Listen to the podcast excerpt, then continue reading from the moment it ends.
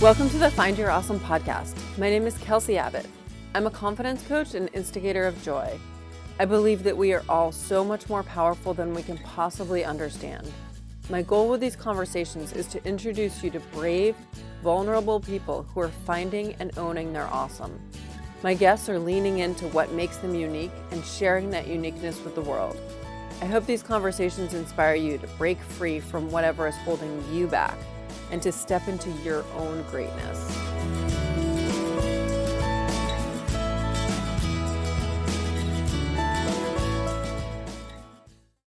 Welcome to the Find Your Awesome podcast. My guest today is Sarah True. If you don't know who she is, she's an Olympian, a professional triathlete, and a new business owner. We'll get into all of that. But first, welcome, Sarah. Thank you. Thank you. Thanks for having me on, Kelsey. Thank you for saying yes. I'm so excited to have this conversation with you. Yeah, you know, if uh, Jordan Blanco asked that you uh, do a podcast for one of her friends, you do it because uh, she's pretty awesome. she she is pretty awesome. I'm so grateful she's in my life. I think a lot of us feel that way. She's she's like the ultimate connector, you know, getting people in touch with, with each other, and uh, there's there's something special about people like that for sure. There is. She I think connector is definitely the word I was gonna use. I wonder if that's what she would use to describe herself. well, if not, we're gonna describe her yeah. as that from now on. so let's get into you. How did you get into triathlon? Uh, you know, I think like a lot of people who get drawn to the sport, I uh I was active growing up, you know, I swam, I ran, I I played all sorts of sports, couldn't quite figure out what was for me. And I did a couple of triathlons in high school, a couple more in college. Um, and it was really after college that I, I, I swam at, um, at Middlebury College for four years. And, you know, I was a, um, I was definitely a student athlete in the sense that it was something I did for fun. You know, I was competitive, but I graduated feeling unfulfilled as an athlete. Um, and what's great about triathlon is that you can do it after college. I mean, you think about all these sports, and so many of them, it's it's something that you do in high school, and maybe you can do it a little bit later. Uh, but triathlon, for so many of us, you really get into it your 20s, your 30s, your 40s, even beyond, and um, it makes it really it makes it really special. I mean, how many people do you know are getting to I don't know gymnastics in their early 20s? I have yet to meet anybody. Um, no, but that would be awesome. It would it would be awesome. It would be awesome. Um, and that you know it's it is definitely cool that there are these sports. The the endurance sports definitely uh, draw people who still have that competitive drive and you know want to be part of the athletic community um, and i was i was full on one of those people who still felt like this this is this is a place i can be this triathlon world um, let's see let's see how far i can get so still I think doing it. yeah, you're still doing it.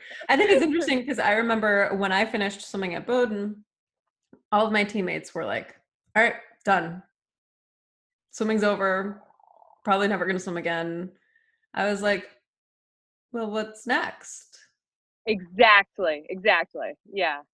And I think uh, some of those people, because, you know, swimming's one of those sports where uh, if you grew up doing it at a high, you know, one of those intense programs uh, that's, you know, year round from you're doing double sessions at a young age, you get to the point where you're in college and you don't really want to continue with sports after that because that's the association you have is that to do a sport has it has to take over your life um, so i think that is really common experience for swimmers is to just not want to do anything after college because their entire lives up until that point has been that it has it's been this dominant force um, you know i i am fortunate because i i grew up in a small town we didn't have those opportunities as swimmers so I swam a few months out of the year. I did other sports the rest of the year.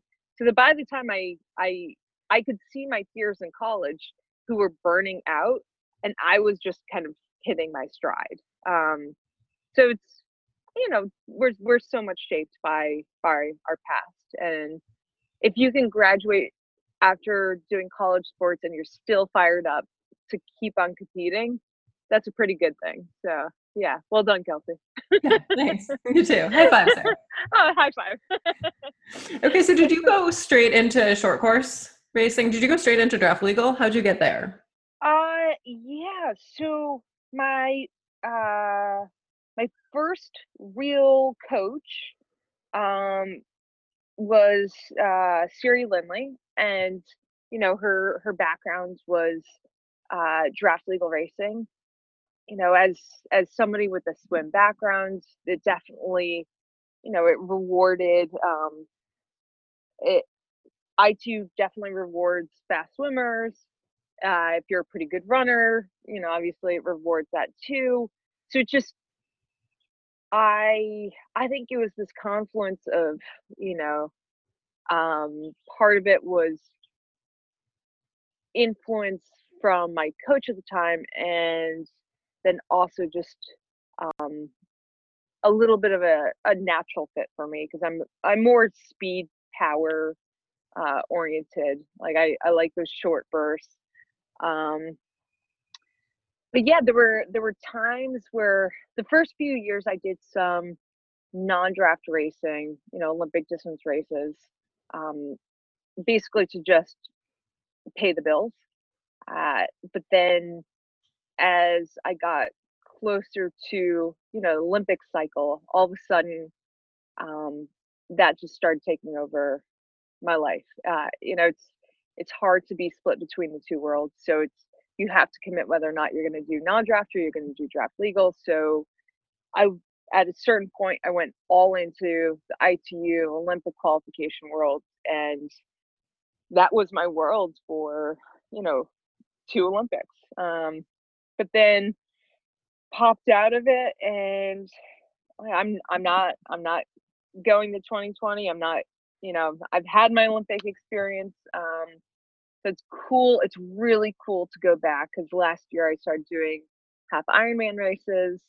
Uh, this summer I'm doing my first Ironman, and it's like this breath of fresh air. Um, you know, after after doing I loved ITU. Absolutely loved it. It's fun. It's exciting. Um, you know, I, I got so much more out of it than I ever anticipated. But that chapter is closed for me. And it's really, really cool staying in my sport, but moving to different discipline within it and just getting this huge boost of, of energy that I just honestly hadn't expected. So yeah, it's cool. You got to just open yourself up to whatever's next, right? Yeah. So what do you what do you feel like is the difference? I mean, there are tons of differences between draft legal and non-draft long long stuff. Well, if you're if you're so if you're talking about the sport itself, um you know, it's it's definitely a lot more the IT racing is a lot more reactive you know you're you're seeing what other people are doing and you kind of react to that. It's fast it's very unforgiving um i mean you really you really are kind of performing at this kind of razor's edge if you want to be at the top um i think non-draft it's you know it, it obviously they're still racing it's a little bit more internal it's less reactive it's more um, you know internally motivated while you're racing so you are the one who has to kind of measure your energy and uh, pace whereas ITU a lot of the time it's just you're not thinking about pacing you're just going hard for two hours um, yeah but i would say the bigger difference for me is more cultural um, you know ITU is great but you're in this little bubble. So the the World Triathlon Series races, now you'd have the same 75 men, 75 women. You see, you know, race after race all over the world. And that's cool because you get to know people well. You get you have your friends, you know, you have your little bubble. Um, but you forget about the sport as a whole and I think you know it's it's to the detriment of uh, ITU, but it's also to the detriment to the athletes because it's it's easy to lose perspective. Um, one things I've really loved about doing the the half Ironman races is, you know, I'll be waiting in the same porta potty line as you know some woman who's it's her first time doing a triathlon and she's 60 um, you know there's just something really humanizing about it where you realize that okay high performance sport is wonderful because you know for for all these reasons the top level but there's something just really beautiful about sport as a celebration of humanity um, and it's hard to feel that when you are just surrounded the top you know the top part of the pyramid the sport pyramid um, without recognition that we're all doing the same you know we're doing the same course. Some people for a half ironman it might take four hours other people might take eight hours. Um, but there's just this kind of connecting bonds um, by embarking on this challenge at the roughly the same time. You, you don't you don't get that with itu um, you know it's it's it's cool like i i'm with with ironman i'm now asking questions from people who are far more experienced than i am at the distance. And they a lot of them are amateur athletes you know it's it's not like i'm talking to pros. It's cool to be able to have a friend who's you know in his mid 40s and i'm asking for advice. Like wait a second you're an olympian and you don't know these things? No i don't know these things. Teach me. You know yeah. like and that's you know just for me it's it i i love it. I love it's it's humbling in in the most wonderful way. Um yeah so there you go. I remember Long answer to your question. It was a great answer. I remember when i i think it was after my first 70.3 which was pumpkin man in South Berwick maine.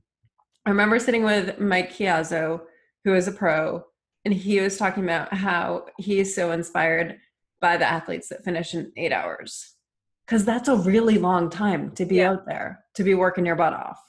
Yeah. Yeah for sure. For sure. No i think um one of one of my motivating forces this year is to qualify for kona in part because i want to be there when the last people are crossing the finish line.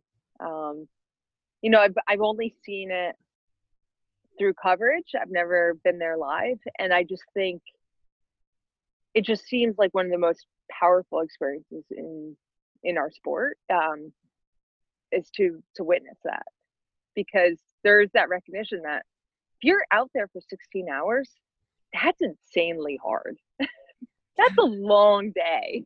That's a really long day. Yeah, and even though it's taking those people longer, they're still pushing themselves. Yeah. Like their effort is like the same. Yeah. As yeah. your effort, even though you're done eight hours before them. Yeah. Yeah. Yeah. So hopefully, uh, yeah, no, it's, I think it's a, it's, it's an amazing sport.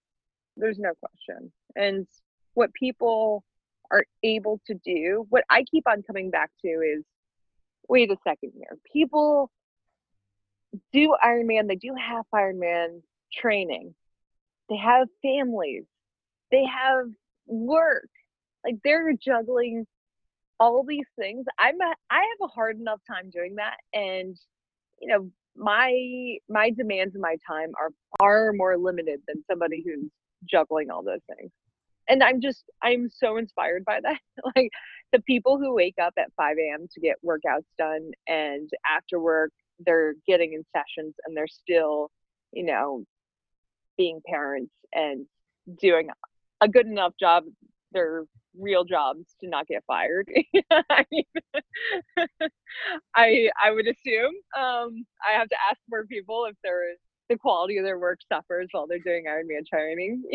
I mean, regardless, it's it really is incredible how passion for the sport um, you know really really inspires people in these deep and profound ways to just find like this fifth year to be able to fit in all the training So you just added business to your the things you're juggling.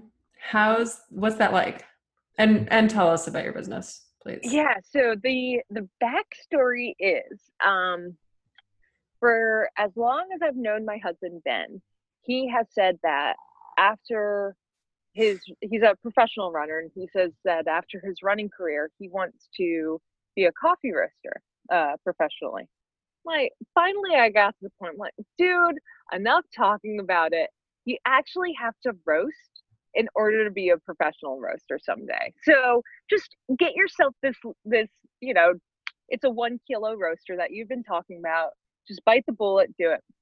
Now he's one of these all in kind of guys so once he decides he's going to do something, he's dogged in his pursuit, shall we say. So he gets this roaster and it's nonstop, like YouTube videos. He has these roasting books, roasting magazine subscriptions. It's it's out of control. It's taken over our lives. And like I I need somebody to share this load. This is crazy uh, Des Linden's husband, Ryan, um, he got roasted roughly the same time as Ben, similarly obsessed. We ended up having a bit of a, uh, a setup for the two of them because I'm like, Des, I don't know what to do. This is out of control. She's like, I know what you're talking about. Ryan's totally out of control the roasting. We're like, genius. We don't have to listen to it if they just talk to each other. Let's set them up. So, but then like they start sending each other presents and stuff that it's all like coffee roasting related. I'm like, I haven't gotten a present from my husband for years, but that's beside the point. and so it got to the point where we're like, okay, maybe someday this would be kind of a fun thing to do. Des like, hey, you know what? I'm gonna run Boston Marathon. Uh, you guys should do like a pop up coffee stop or coffee shop. Um, Tracksmith has a house down in uh, on Boylston Street near the marathon, and uh, you guys can just uh, like serve some coffee, give away coffee for free. We'll have it be like a soft launch for the company. I'm like, whoa, pump the brakes. Too soon, too soon. I mean, you guys have been roasting. Are we ready to have a soft launch for for a business? And they're like, oh yeah, people get it's just a hobby business. It's not a big deal. I'm like, okay, all right, I'm on board. Very tentatively so. So if you follow marathon, you know the next part of the story, which is Des Linden wins Boston Marathon, first American female to win the marathon in 33 years. Kind of a historic moment to our little business, our little hobby business, all of a like blows up. You know, there's a there's coverage of uh, her husband Ryan wearing our hats. You know, like goodness knows if you calculated the kind of advertising that would be worth on national TV, I don't know. It's probably like a hundred thousand dollars worth of free advertising right there. Ryan, like going crazy with the, the Linden True hat on. So, you know, this is what like six weeks ago. Um, we we still want to keep it pretty small. Uh, you know, we put up like 40 to 65 bags of coffee a week. That's just the goal right now because we have, you know, we're still we're still competing. We don't want it to take over our lives. Um, we also have a subscription model for a limited number of people. Um, you know, it's going to grow. Uh, we're what's fun. I I say that loosely. Most of the time, it's fun. Is that if you've started a business, you know how much goes into it.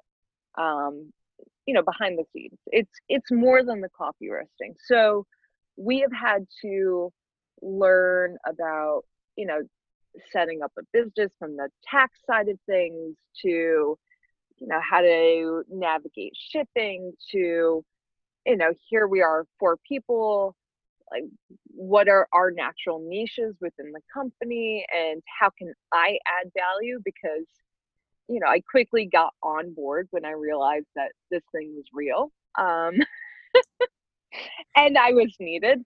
Um, but I've also learned that I am not well suited to certain tasks. For example, uh, we sent out hats and somebody emailed back like, "Hey guys, I got my I got a box today. You know, I was really excited. Opened it up, and there was a packing slip in there, and no hat. like, oh jeez. And Ben just looks at me. I'm like, yeah, yeah, I know. I know. Of course it was me. It wasn't you, the super detail oriented person. It was me because I was probably like, I don't know, in La La Land where I normally am. Um so yeah, that is not I need to be watched when shipping. I need checklists and things like that to keep me on task. Um but you know, I I I enjoy the the design aspect. I've been helping. Um, you know, we obviously have a graphic designer who's who's formalized the, the design for the coffee bags, but I had to learn very quickly, you know, what a good coffee bag design is and what are the features you want and you know it's a totally different world um, so I, I think I'll gravitate more in that direction, like the the design side and like managing social media and not the sending things. so you get to do the fun stuff, in my biased opinion. Well, I I mean I also am going to be doing a lot of tedious stuff too, um, because that's just business. You know, it's I yeah, I'll have to go and make sure that we have enough packing materials and you know doing inventory and things like that so it's yeah. I like the more creative stuff because you're right it's more fun. Yeah i mean some people find spreadsheets and that stuff really fun. That's not my zone of genius. No no no no. So how is it as you're all training and competing how's the balancing that with the business? Mm-hmm. So, uh, you know, as you can imagine, Des has been on this whirlwind tour, you know, doing all sorts of things, hanging out with Taylor Swift, you know, while we're in New Hampshire being like, all right, you know, hopefully you like plugged plugged uh the company. but um and Ryan's been, you know, he has he has a full-time sales job, but he's also been he did a Ironman Santa Rosa in this time. He has been going on all these trips with Des.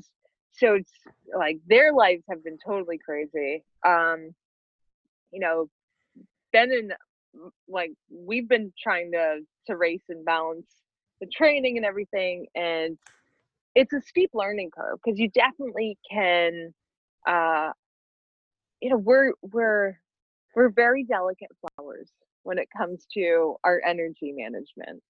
And you know, we have this pretty narrow window of tolerance.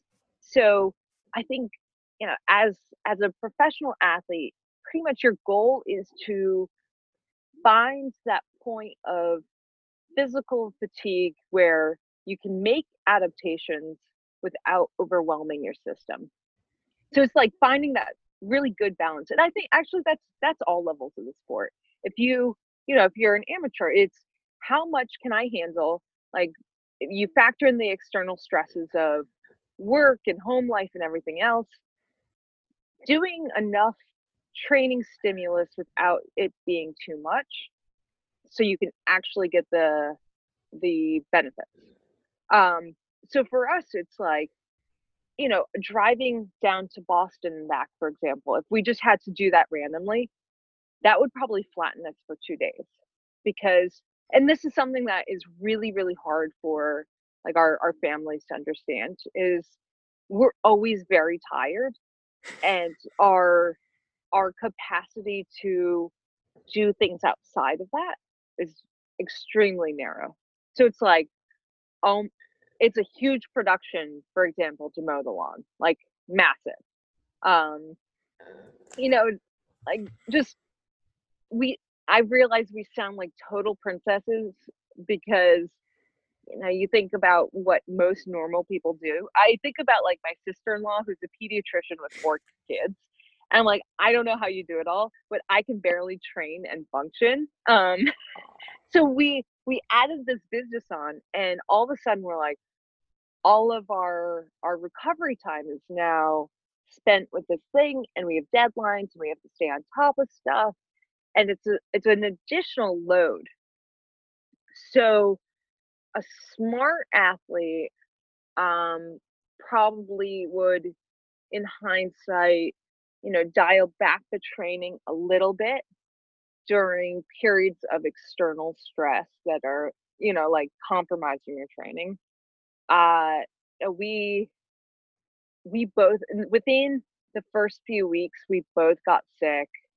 Uh, ben had a race that he had to pull out of because so he was supposed to run um, out in uh, Payton Jordan and he had to pull out because he had gotten sick because we were just totally overwhelmed. I did a race out in St. George and like was a little lackluster. So you we, we within the first month we already saw that it's going to be a tricky balance. Um, you know, and it's it's being honest with ourselves that we have to dial back the business during critical points of training we have to figure it out pretty quickly. Um, and also, like, I think a lot of it was just because so much of it was new, we had to get up to speed very, very quickly. Um, and, you know, now that we're six weeks into it, we're super wise and experienced. we know that a lot of it's routine. So it's like, okay, it's it's no longer stressful when it's part of your routine. So uh, you know, we'll grow it gradually. Um, you know, as as long as we're all still racing, uh, then there's only so much we can do. So it's just reconciling. Okay, we can only send out X number of bags a week. Yes, in theory, if we were roasting more, sending out more, we could definitely have this be a real business. But in the meantime, let's just have fun with it. If we if we come out ahead at the end of this year, cool, you know? I love I love the similarities here. So um yeah, mowing the lawn is a big deal. Taking out the trash. My yeah. husband is traveling this week and I got the trash out Wednesday night. I I wanted a medal for that. Yeah. Because, because yeah, juggling, training, and I'm not training at the same level that you're training at, but just like the balance of training hard and owning my own business, running my own business. Yeah. It's it's a lot cuz I want to be I want to be at my best in everything I do. That leaves yeah. not much yeah. room for like just chilling. Yeah, for sure. And and we we need the chill time you yeah. know we we have evolved to need that because you need to unwind. And i think what we found was that we didn't know how to like normally be okay i'm not training this is my unwind time. But all of a sudden it's i have all of these things to do in the three hours between sessions um or if you're not doing them it's just kind of hanging over your head that you need to do them so that that stress is always there um yeah we're we're figuring it out really quickly you know hopefully that was the only race that has been affected by it uh, or will be affected by it um but you know it is what it is it's we're learning so many life skills you know no honestly we're learning so many life skills um through this that whether or not this is a business that's successful, we can translate a lot of this stuff to whatever we do in the future. And that's, you know, that's something that I don't think we value enough is just the accumulation of skills. Um, you know, it's it's the same thing in in sport where you can get so myopic where you're like, oh, you know, that was a terrible race and it feels like all of the training up until that point was for naught um, but you still adapted you still you know made gains in that period of time it may not have been reflected on race day, but down the road, you're going to be better off because of that work you did. Um, and it's so easy to look at, okay, well, if that race didn't go well, then it means that everything before that was uh, wasn't worth it. Um, but it, it does pay off. So it still whether counts. or not it still counts. Yeah. So so the skills that we're getting through this, you know, through Linden True Coffee, like these skills count. Maybe it won't be for this, but it's going to be for something. It sounds like you are really in love with growth. You know, I think if if you don't love growth, um, you're going to spend too much time being frustrated.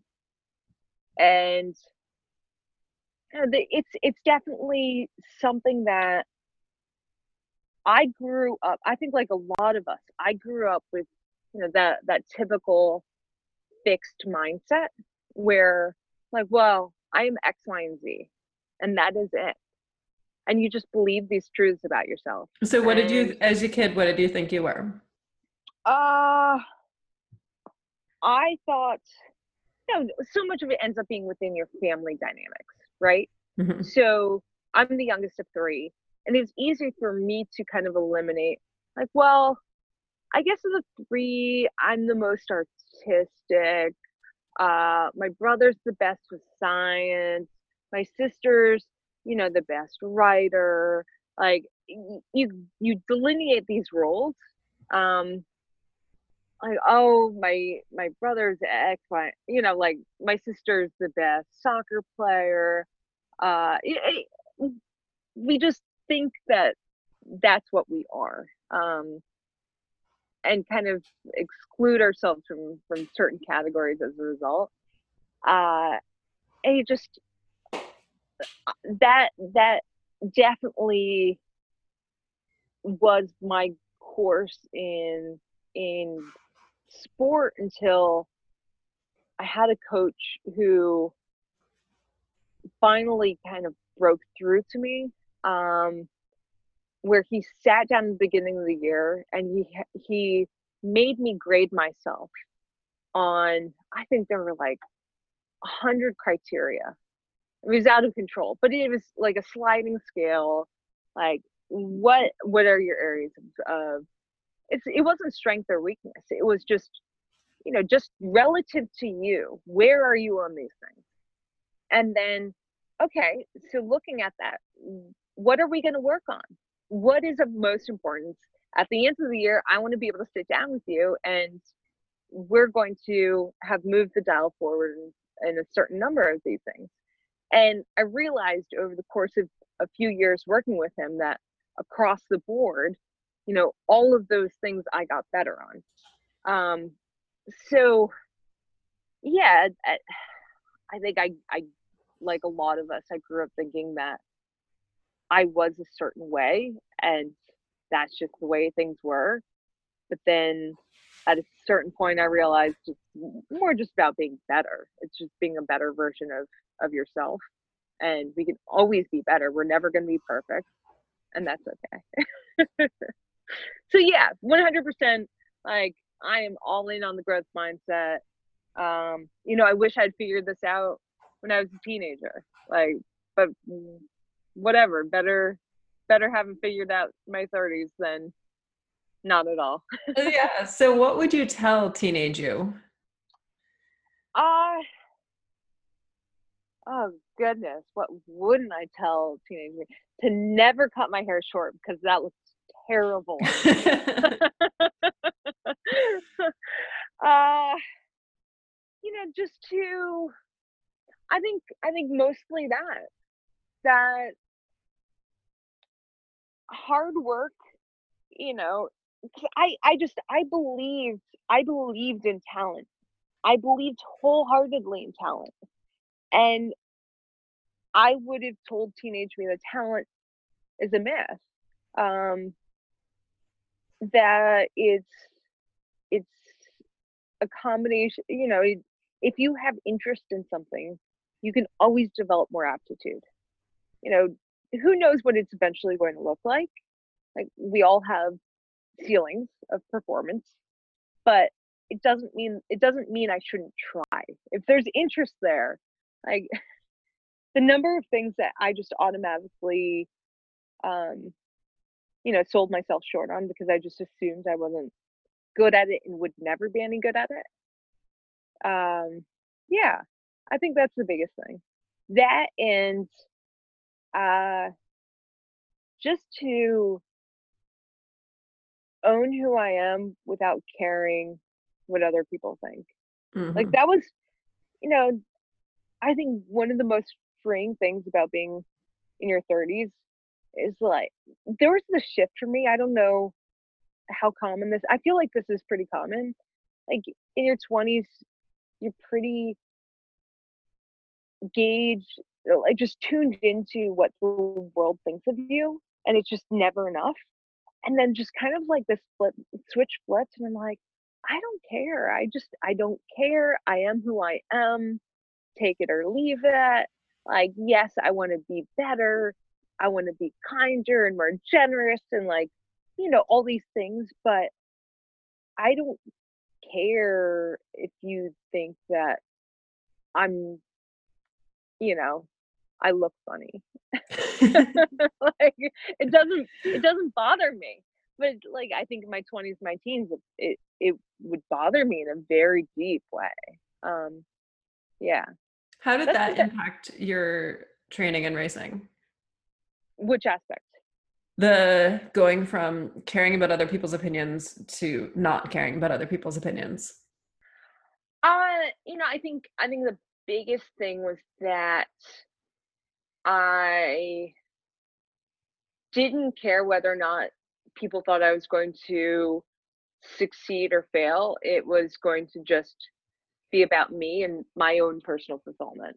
Um, yeah, because it's, it's, and I'm not saying it was perfect. Like definitely, you know, uh, all the Olympic buildup and not being able to race because of you know injury and just like that was a devastating blow in part because of the external pressures um but you know by and large like i would say outside of that i didn't i didn't care as much about um you know it was more about doing well for me and not doing well to prove anything you know to my federation or or sponsors or to my competitors.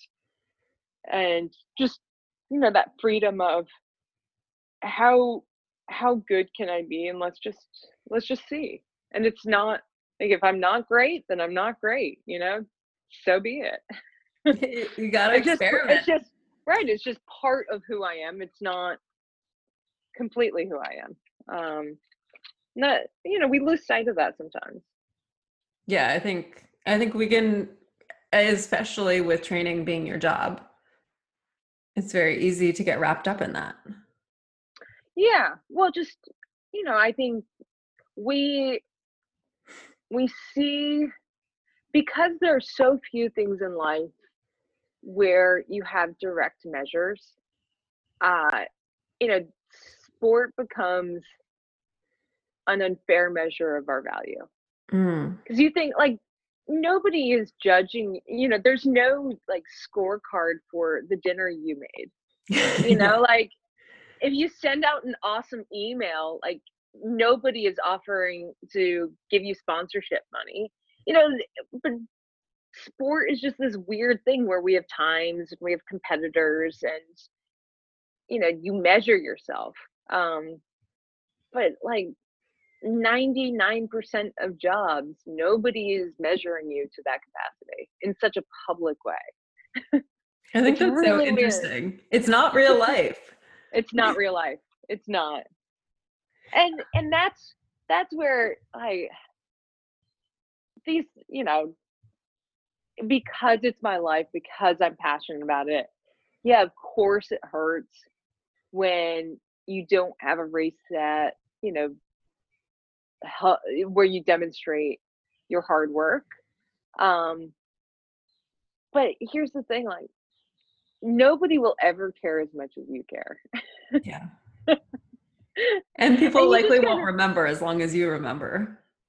Totally, totally. Like we're all gonna be we all meet the same end Yes. someday. and I guarantee nobody will care.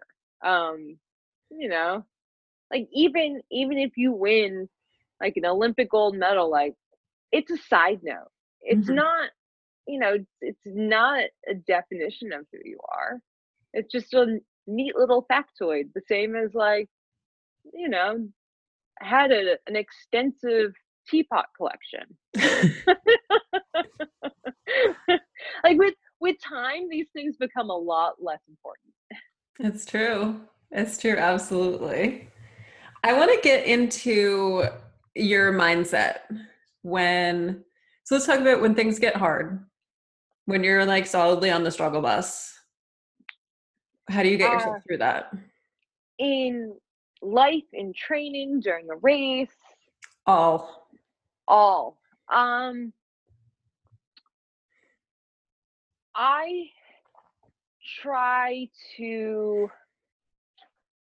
you know i think it's really important to occasionally just ground myself to kind of check in with uh, who i am outside of being an athlete um, to just you know provide some perspective to kind of chill out. So you know yeah obviously my training is important um you know being an athlete's important but just sometimes you need to just hang out with the dog you know uh, you can hear the dog in the background um you know walk in nature just put it all into perspective because that's that that's the biggest help i think um because it's just none of these things well very few of them matter that much and we can get so caught up in in their importance um that you just need to feel like small again in some ways and just step outside of yourself and i think for me the best way to do that is just um to be to be outside and just remind myself that i'm just one tiny little cog I love that you brought that up. I when we lived in Maine, I um I had pneumonia and two stress fractures, not all at the same time, but Mm. kind of back to back. And we lived really close to some trail, just like gorgeous trails. And I feel like those woods healed me. Yeah. Surrounded by big trees. It's not that big a deal. yeah I Yeah, will 'cause you- heal. Right, exactly, exactly. Um, well, and you realize that the the heal, the breaking and healing part is just part of the natural cycle, um, and that that's you know you walk in the woods and you see that you see evidence of it everywhere around you. Um, with there, there is no perfection in nature. Like, and we we hold ourselves to impossible standards as humans but we're just we're just part of the whole the whole model Yeah. you know like we break we heal you know we hopefully get stronger Yeah. And we adapt. and we adapt. Yeah. That's that's what i people are i mean human beings are so insanely adaptable. And we forget that okay 20 years ago none of us had smartphones. You know 10, 10 years ago I, I guess we did have smartphones but like 20 years ago but like it's such a huge part of our lives that we can't even fathom not having smartphones we can't fathom not having cars convenience foods like electricity but this is a anti weensy blip on the total you know scope of humanity so like you just think how quickly we've adapted to the modern era and it's mind blowing to me. Yeah. Which is also why we need to go back into nature a lot, just to remember that our state of living is artificial, and it's totally weird. and it's totally normal for it to be a stressor. Um you know this is this is not this is not normal. The way humans live now is not normal. No the fact that like in fact we have more in common with the trees with the creatures that live in the ocean with the wildlife than we do to our smartphones but we spend a whole lot more time on our smartphones. Yeah. Yeah no absolutely. So it's you know i think you can easily live places where you're like i mean it's you know you're in this this technology bubble um and our brains and our bodies have not adapted to that. And it's it's changed the way we think. It's changed the way we see the world um so yeah i think the biggest thing for me is just kind of stepping outside of myself and my little you know current reality into and just regrounding into something bigger than myself. Yeah. Speaking along the lines of technology, so you're training, how attached are you to technology as you train? Uh, I like to use it as a gauge. Um, but then there are times where like I went for a run the other day and didn't wear a watch. You know? And it's it's freeing. Like I think I try and I I am totally I totally do this too where you can get totally you can get completely sucked into all right, I need to produce produce X number of watts for X amount of time and you lose sight of the sensations because mm-hmm. you're so caught up in the numbers. Um, I mean, one of the the best like one of the best things Ben has ever said is your body your body doesn't know pace. Like pace is an artificial construct. Uh, your body understands effort. So sometimes I just have to constantly remind myself like not to look at my watch. I'm just going to run easy and I'm going to feel what it is to run easy. Um, and maybe some days that's going to be eight minute mile pace. Some days that might be like seven minute mile pace.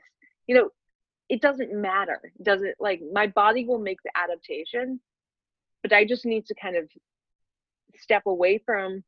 But then there are times where it is very important that, uh, especially on the bike, because I, I can my perception of effort is not great. Like I'm pretty good with the run. Like I know what it is to so sometimes I need the the watt goals to kind of push me a little harder. Um you know that's where in the past like I have I've worked with coaches who use no data whatsoever. Like none, no pace, no watts, nothing. But I was in a group environment. So it would be uh just kind of reacting off my training partners and going hard. I'm training 100% by myself. So sometimes I do need the numbers to hold me accountable. Um, you know, if I had training partners, it would I wouldn't need that because it would just be, all right, we're gonna do six mile, you know, time trial. Okay, just go hard. and you're gonna make adaptation but because I don't have that, it has to be like, okay, well, I have to do this and this and just like tick the boxes and in that process still try to kind of check back in with how does this feel you know how can i make this feel easier because the goal obviously is to make faster efforts feel easier I, yeah and i love that you brought that up because that's one of the things that i help people with a lot i believe that things can be ease easier. Like it doesn't have to be hard versus easy, but we can always allow ease in. Yeah. Yeah. No, I it's one of one of kind of the the uh realizations that I've had is that you may not be get faster. Like actually very nobody is going to get faster as you get older, right? Like there's no 60 year old who is faster than they would have been when they were 20. Like just this is what happens, right? But we all can be better athletes. So there are people who are in their 60s who are far better athletes than they were when they were in their 20s. And part of that is just that understanding of your own body. And we do not give that enough weight. Um, you know, I am a I am a better athlete than I was 10 years ago. I may not be faster. I'm probably getting better results because I'm a better athlete. Like I just I am so much more in tune with my body and I listen to it and I respect it um, in ways that I didn't have the humility to be able to, you know, back then. So I think that's something that's really, really important for us to kind of wrap our heads around whether you're, you know, a master's athlete or you're a teenage kid who's an athlete. Like, you got to check your ego at the door and just listen to your body um, and respect the signals it gives you. And yeah, you want to constantly be pushing, um, but knowing, yeah, just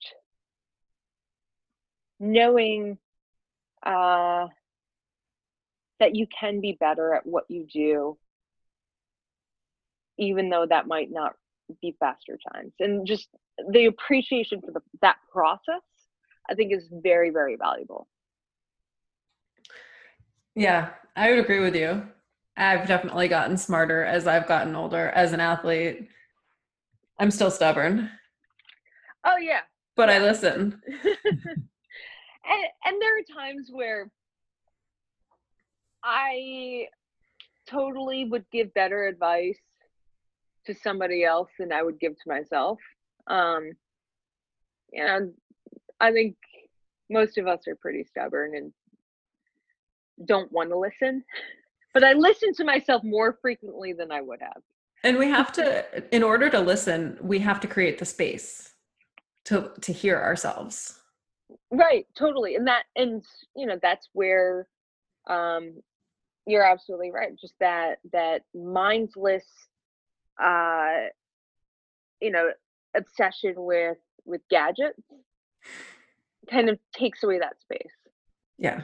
Because then everything becomes numbers and it doesn't become you and your, you know, yourself. All right. I've got a few last questions for you. Yeah. Mindset wise, what's the difference between what goes through your head during an ITU race versus an Ironman or half Ironman? I guess you don't know uh, for a full yet. You know, I hmm. I think a lot of it is just let me see. The difference mentally the the ITU races it, it's a bit it's it's more tactical. So uh, you know, you're running at different scenarios, you're trying to watch, you're trying to be super vigilant um, to what people are doing around you, and you know, you're anticipating like the technical aspects. So it's just constant engagement with with the external.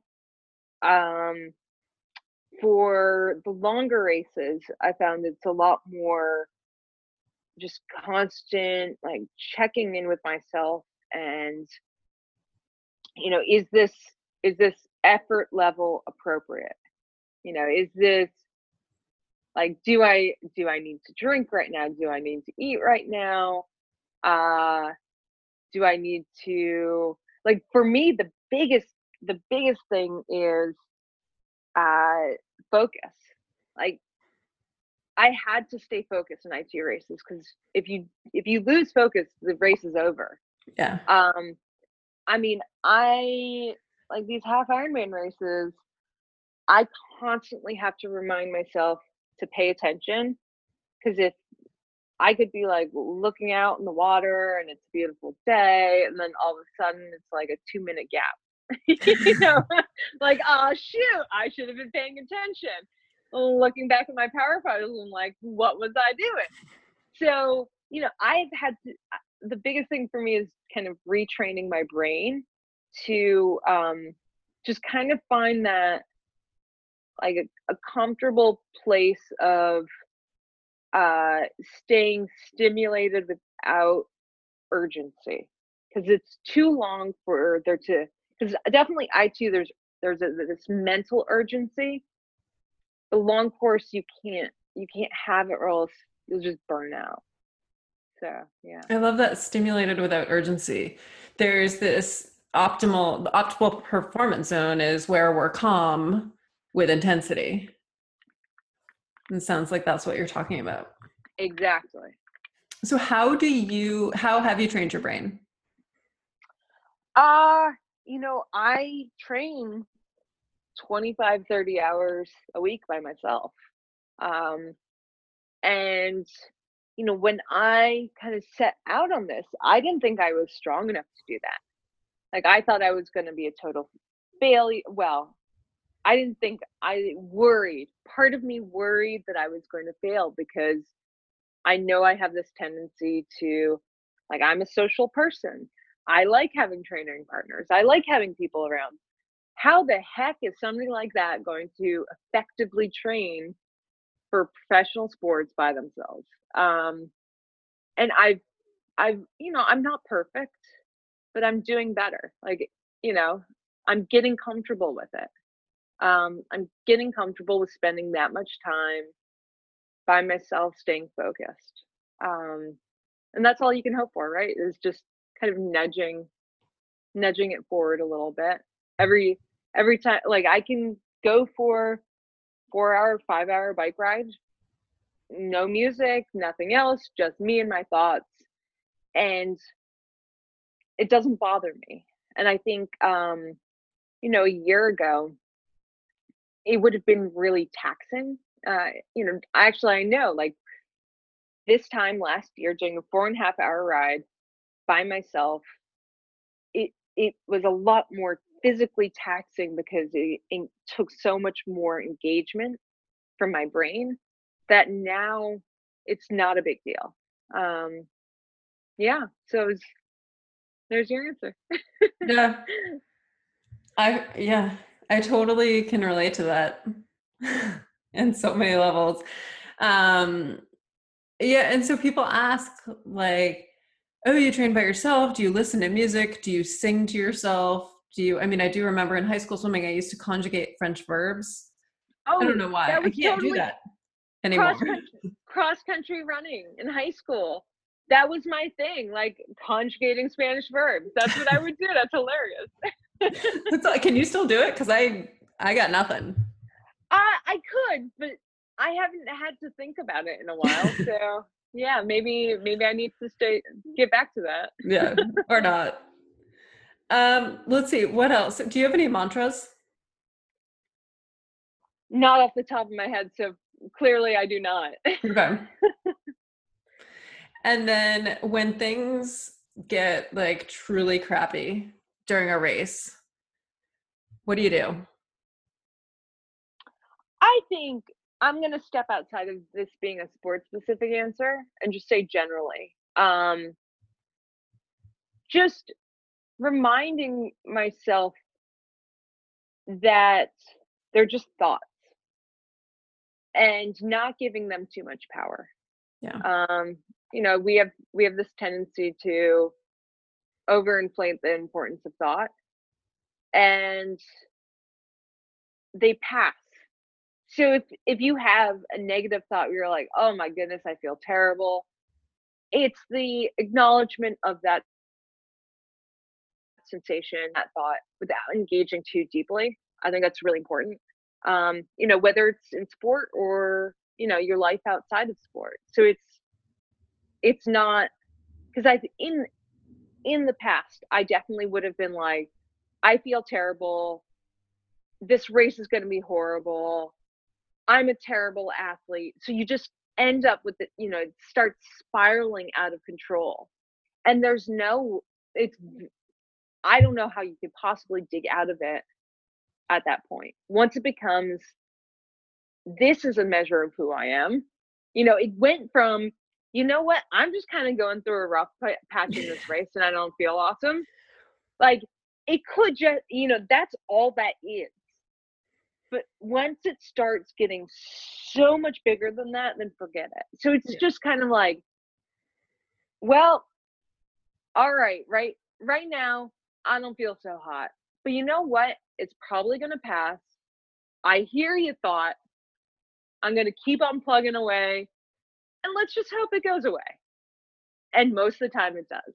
And if it doesn't, you just don't let it get any bigger than that because it's going to be so much more of a drain on you.